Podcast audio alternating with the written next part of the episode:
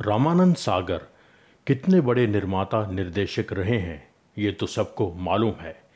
उनकी एक superhit film थी आरज़ू, जो उन्नीस सौ पैंसठ में आई थी। इस फ़िल्म में सागर साहब को एक सैड सॉन्ग चाहिए था, जो कि हीरोइन गाती है हीरो की याद में। लेकिन उस फ़िल्म के गीतकार हसरत जयपुरी सागर साहब की एक्सपेक्टेशन के अनुसार लिख नहीं पा रहे थे। फ़िल्म की शूटिंग कंप्लीट हुए भी दो महीने गुजर चुके थे।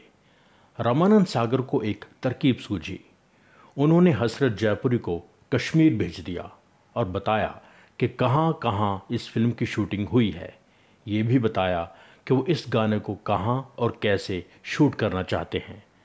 सारी बातें अपने जहन में बसाकर हसरत जयपुरी कश्मीर पहुँचे। और सागर साहब के कहे अनुसार वो सब कुछ महसूस किया कि कहाँ लड़का लड़की मिलते होंगे, कहाँ बातें करते होंगे।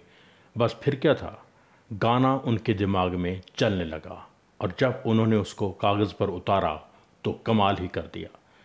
शंकर जय किशन की जोड़ी में से जय किशन ने फ़ेमस स्टूडियो में किसी और फ़िल्म के गाने की रिकॉर्डिंग करनी थी, जो कि कैंसिल हो गई। उन्होंने सोचा कि सागर साहब के गाने की रिकॉर्डिंग कर लेते हैं। जय किशन ने सागर साहब को कॉल किया। तो सागर साहब ने पूछा कि क्या गाने की धुन तैयार है?